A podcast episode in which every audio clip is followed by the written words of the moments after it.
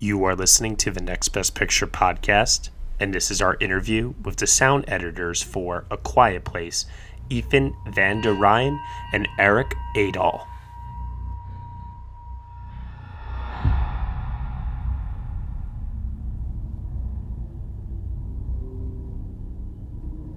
Hello, everyone, and welcome to the Next Best Picture podcast. Today we are interviewing two of the sound editors for the new film directed by John Krasinski and also co written and starring him called A Quiet Place. The film is very, very heavily influenced by sound. It works itself into the themes of the film itself. So we're very, very excited to have the two uh, sound members on our show today.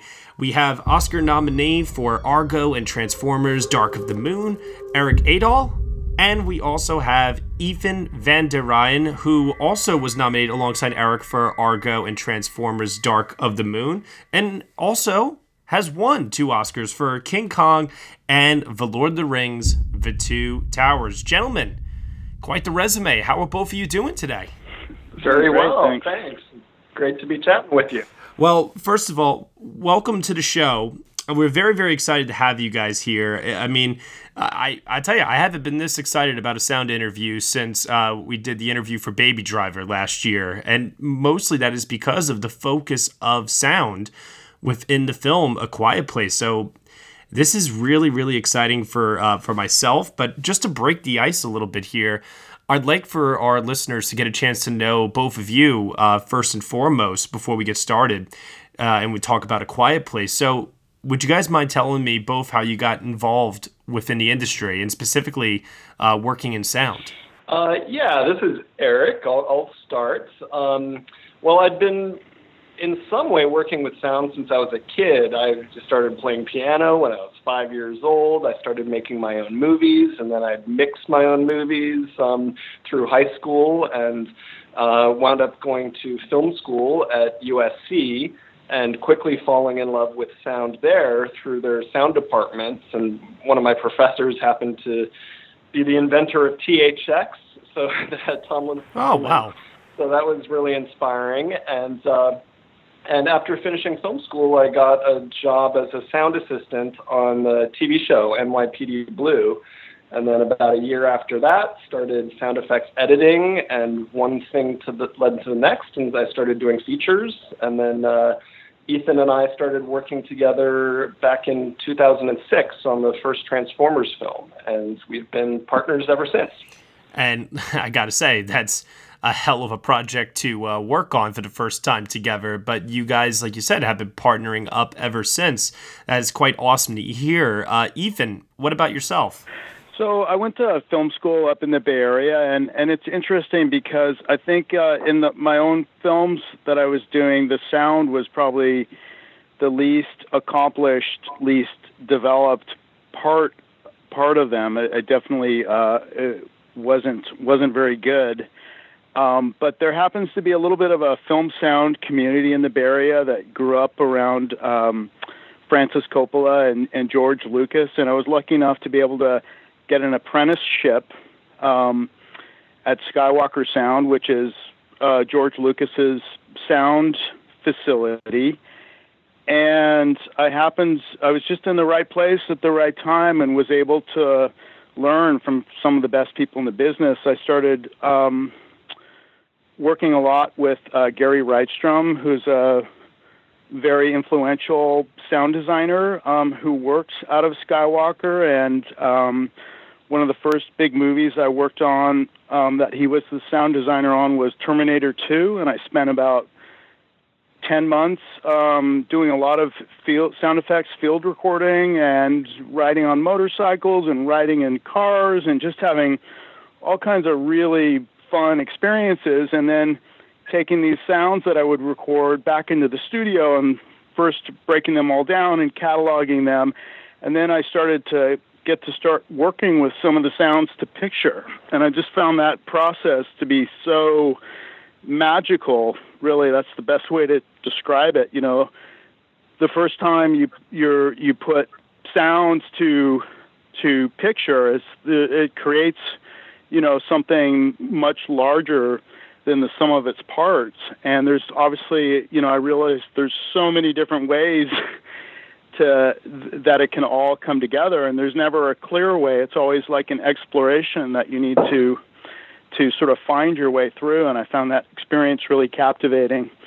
So I was uh, at Skywalker for about 14 years, getting to work on a lot of great movies. Um, Titanic, Saving Private Ryan, being a couple of them after Terminator. Then I got the opportunity to go to New Zealand and work with Peter Jackson on the Lord of the Rings movies and King Kong. I was there for about four and a half years. And then I came back to the States and got um, offered the first Transformers movie. And that's where I was fortunate enough to to hook up with Eric and um, yeah, and we've been working together ever since. We started our own company, E Squared, eSquaredSound.com, and um, yeah, we've been able to do a lot of great projects together. We're always pushing each other to to to find new ways to to to push the boundaries of sound and image and how they come together. Well, if I do say so myself, um, from from just a fan in general of a lot of the films that you guys have worked on, I mean, Lord of the Rings, I'm going to gush for a moment, is my favorite film of all time. Uh, bravo to both of you, honestly, because I, will never forget, like, you know, for example, watching uh, Argo in the movie theater and, you know, that opening crowd sequence and just saying to myself, oh my God, the sound work in this is just absolutely phenomenal. Sure enough, you guys land back at the party, get yourselves another Oscar nomination, uh, and some of the f- films that you just mentioned there, uh, there a second ago, there, uh, Ethan. I mean, th- that's just a hell of a resume. So, bravo to you for shaping uh, what you know. A lot of people always talk about film in pictures and images, but bravo to both of you for shaping uh, auditorily speaking, what we've been hearing over the last couple of years. I mean, because some of those films are some of the best of all time, you know? Yeah. Yeah. Well, you. you. know, we, we feel strongly that uh, sound is 50% of the experience and sometimes more than 50% of the, but, uh, you know, we, uh, we sometimes forget. People talk about, oh, I went and saw a movie. I went and watched a movie, and we like to think in terms of, well, you're using two senses. Actually, you're not just seeing; you're also hearing.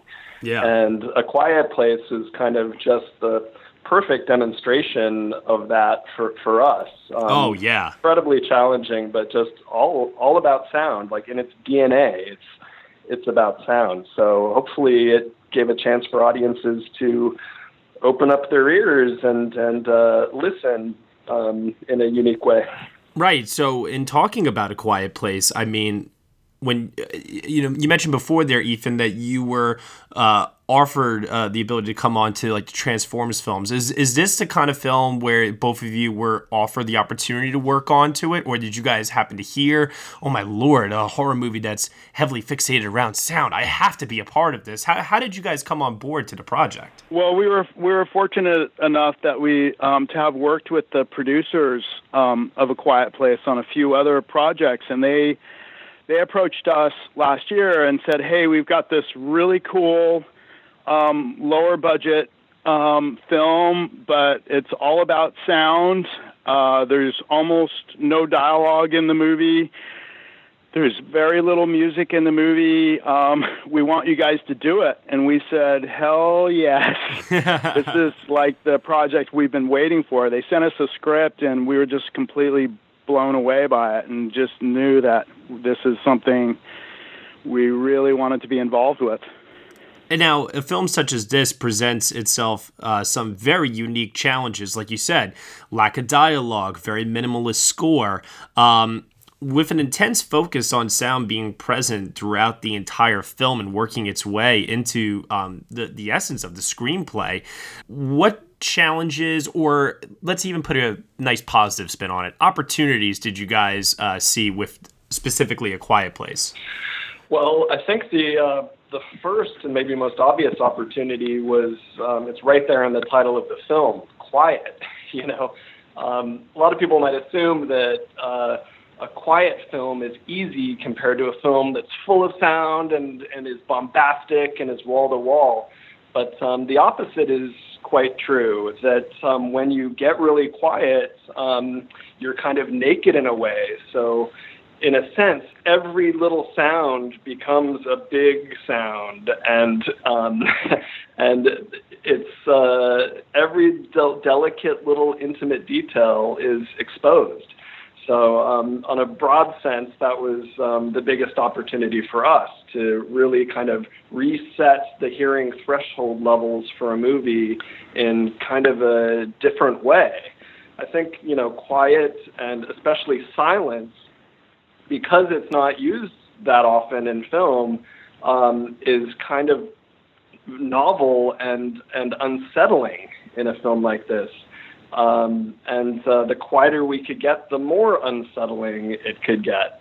So um, that that was kind of a thrilling uh, thrilling opportunity. And uh, Ethan, hand it off to you on some of the first challenges we, we were thrown uh, when we finally sat down and started working with the film.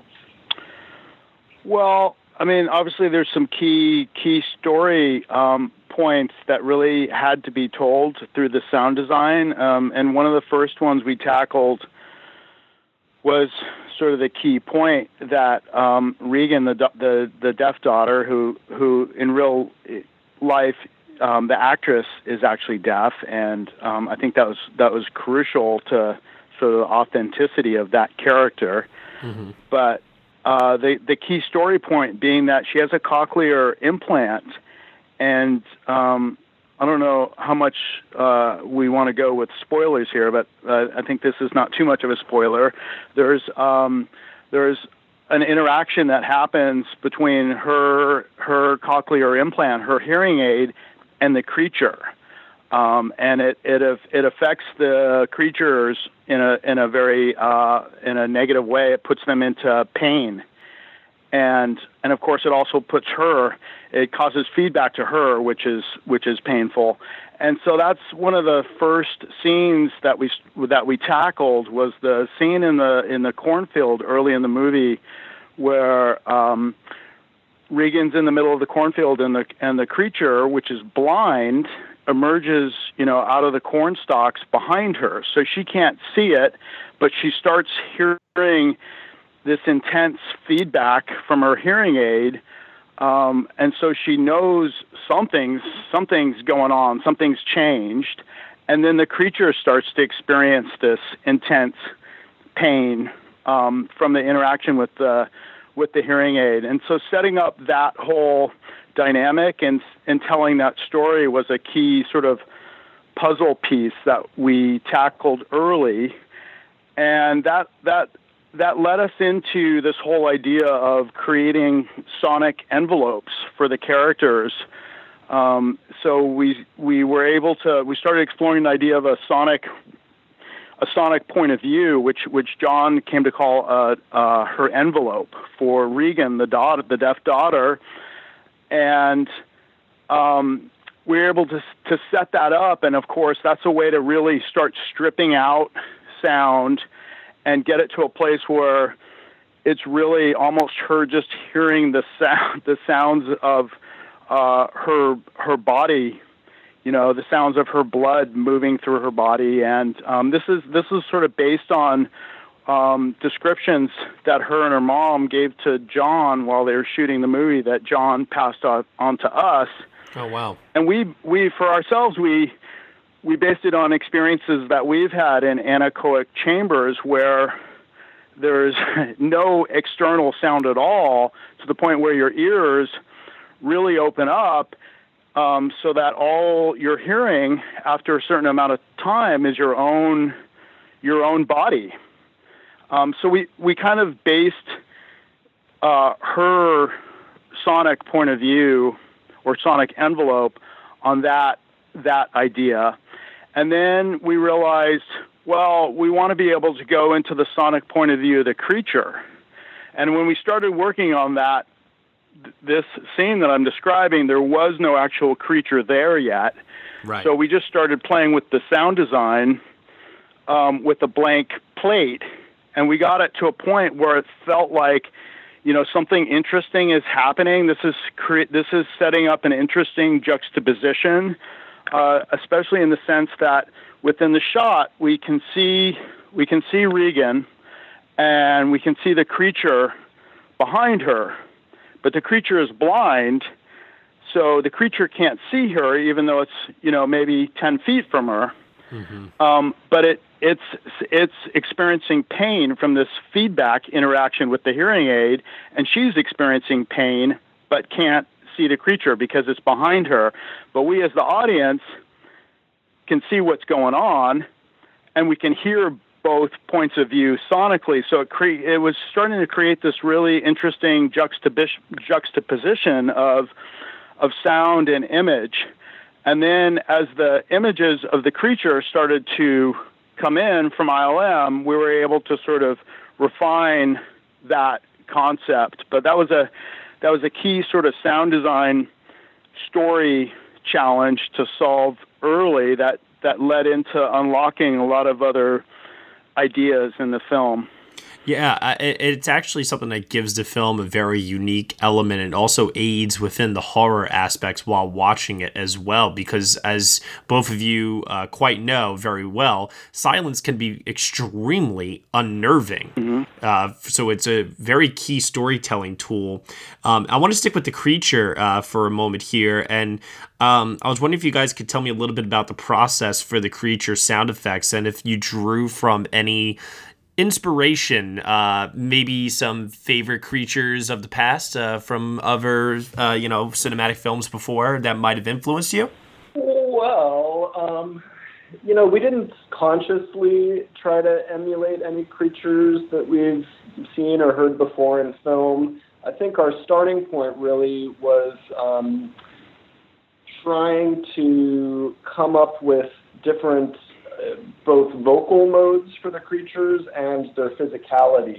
Uh, those were kind of our starting points. And, and John described kind of three main modes of the creatures. Um, the f- first mode being a searching mode. Mm-hmm. So, because these creatures are blind, um, they they use sounds to orient themselves in the world, and to, and uh, so we started playing with the idea of echolocation um, where they would use kind of like these clicky sounds to kind of paint a sonic picture of their geography so they can navigate through the world without bumping into everything essentially since they're blind. Yeah.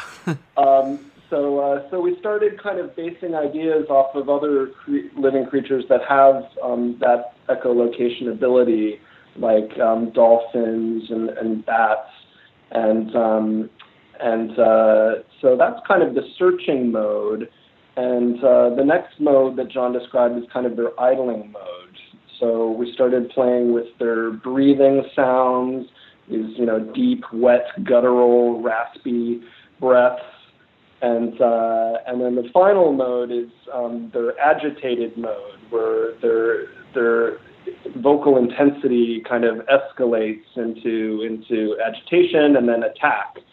And so those are the, the bigger, more powerful, um, intense kind of uh, shrieks and roars that the creatures do. Um, and uh, one, one thing that we did decide, though, was um, to not not really give the ingredients to what we used for the vocals. Um, this is something that uh, that kind of came up when we were working on um, Gareth Edwards' film Godzilla and people were asking us, how how'd you make Godzilla's roar? And we kind of realized that there's a certain amount of power to maintaining the mystery of what it is. Um, there's a kind of magic that can happen between sound and picture when you don't know what the ingredients are.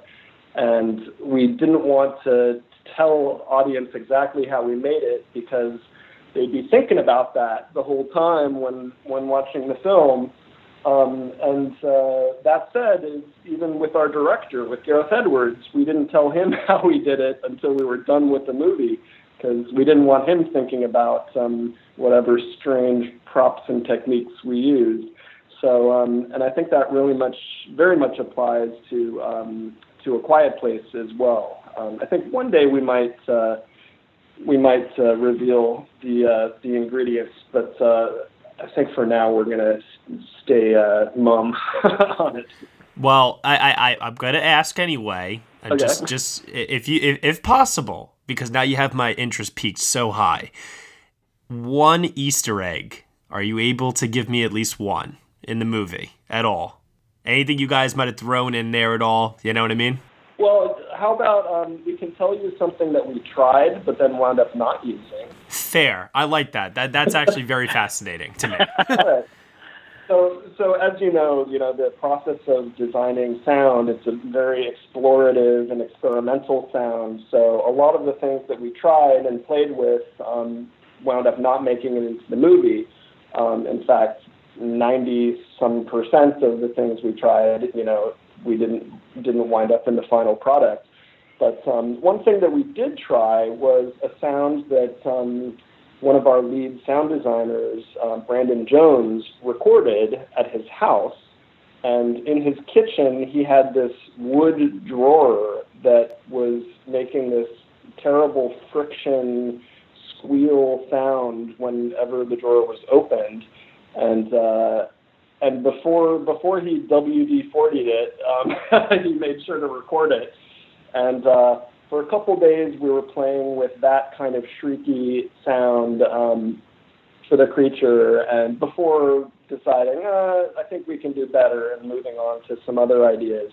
But um, for for a couple ideas, uh, that was something. For a couple days, that was something we tried. All right. All right. I got my got my juicy hot take of the day. I love it. Excellent.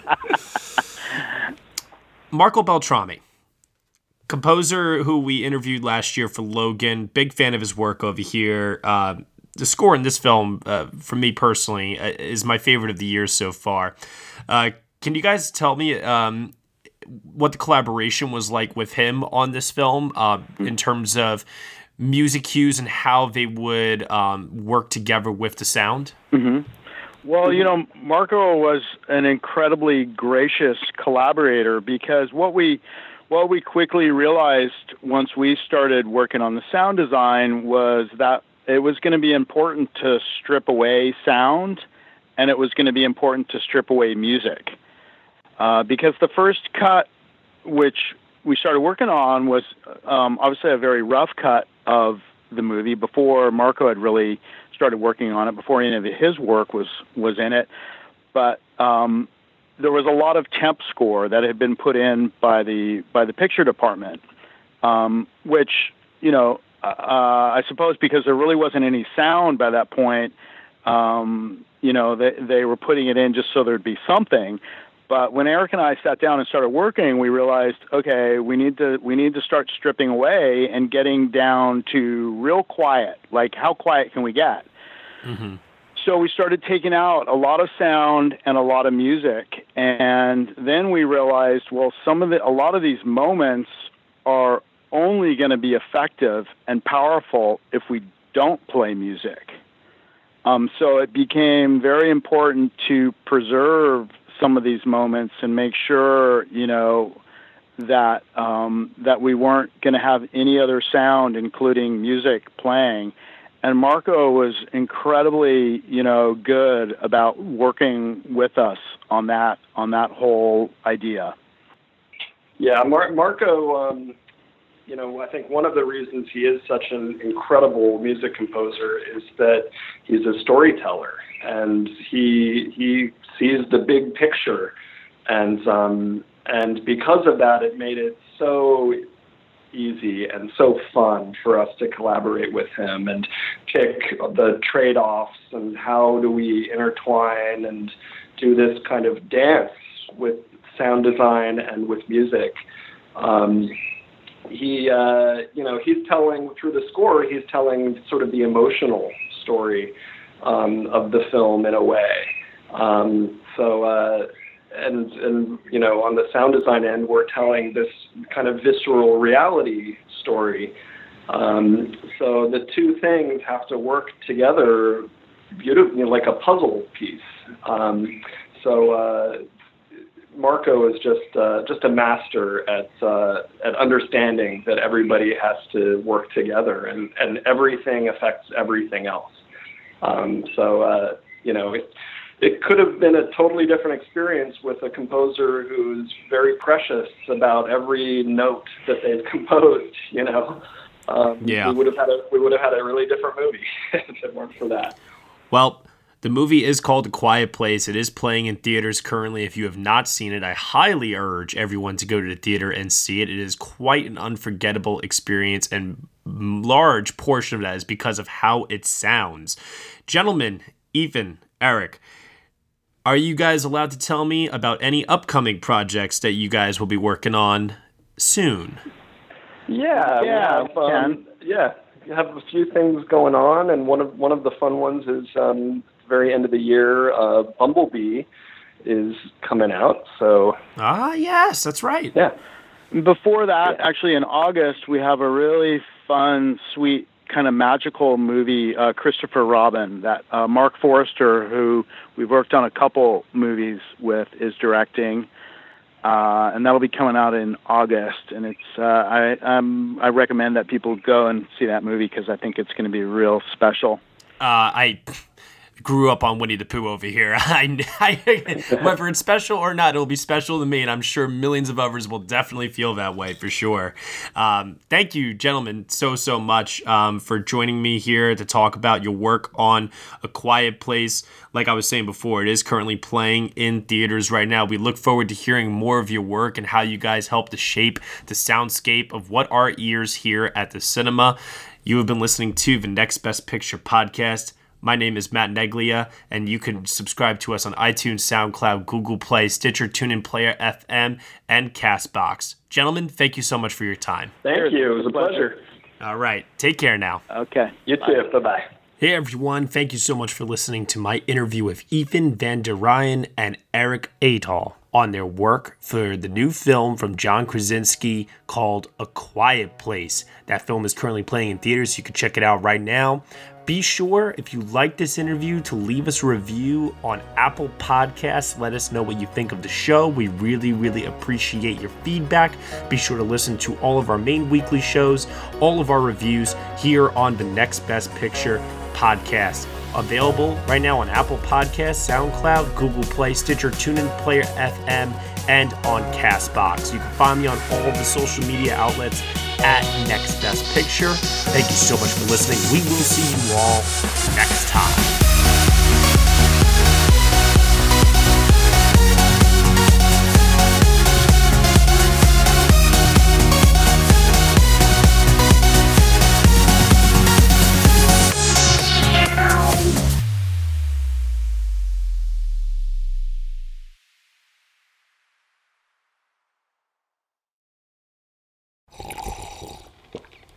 That's not just the sound of that first sip of Morning Joe. It's the sound of someone shopping for a car on Carvana from the comfort of home. That's a good blend. It's time to take it easy, like answering some easy questions to get pre qualified for a car in minutes.